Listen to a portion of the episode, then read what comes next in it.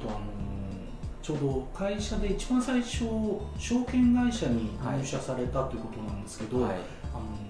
子供の頃から証券をやりたいという方はあまりいらっしゃらないと思うんですけど、えー、どの辺から証券をやってみたいというふうに思われたんですか？あそうですね。私はそもそもなんかあの小売企業あの小売が希望というのが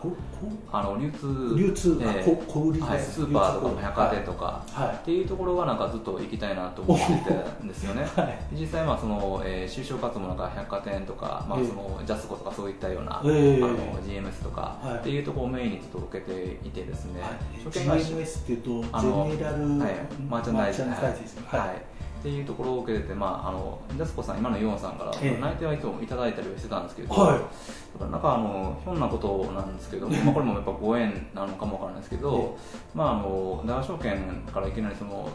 電話がかかっていきなりですか、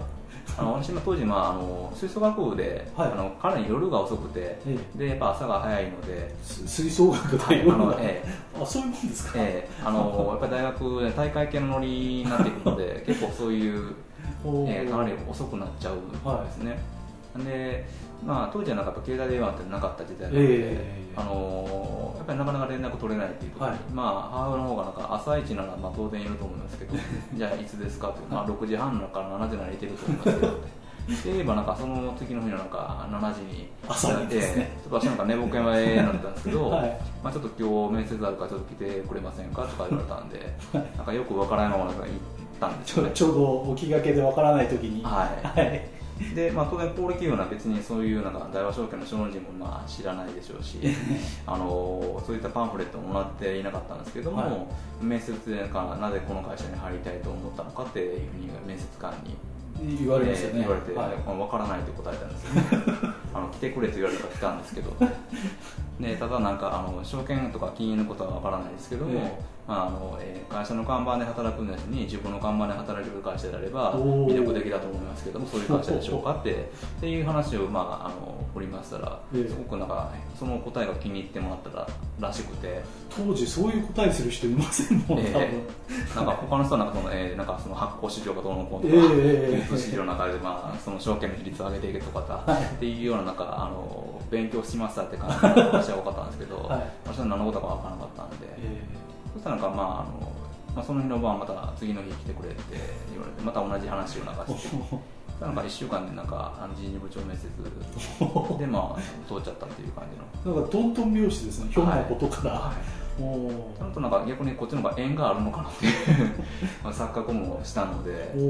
で、まあ、ちょっとじゃあイオンジャスコじゃなくて、まあ、やっぱり証券の方が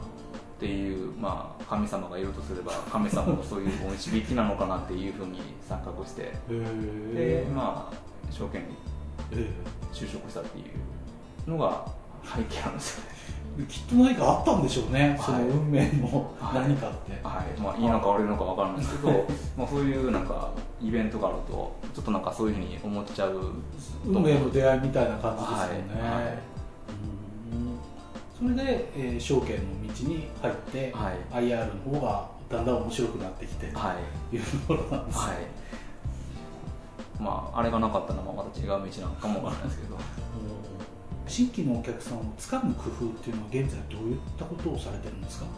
そうですね。あのやはりその、まあ、値段ありきっていう時代ですので、はい、あの単純にその値段だけで勝負してなんかいいものできるかっていう時代ではないと思うんですけども、はい、まあ、そういった意味でやっぱ口コミっていうのかまあ、紹介っていうのがすごく重要になってくるのかなというふうに、えー、い。うふうに思います、でそういった意味でなんか、まあ、今どこと付き合ってるのかとかっていうところはあのある意味なんか自分の信頼度を上げる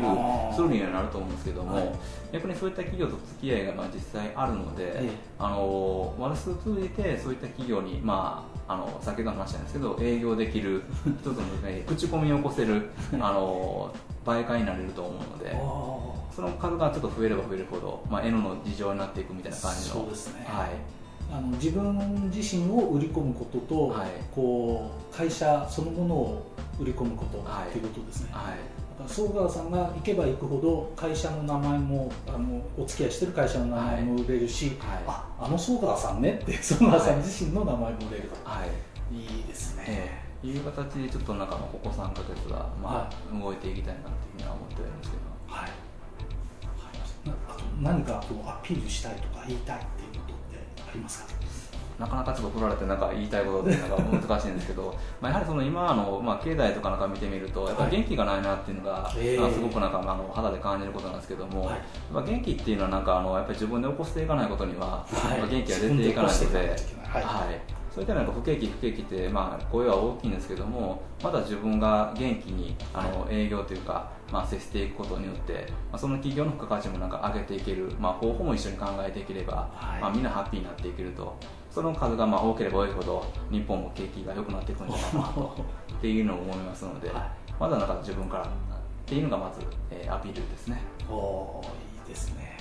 はい。どうもありがとうございました。ありがとうございました。はいあの笑顔の絶えない長川さんでした。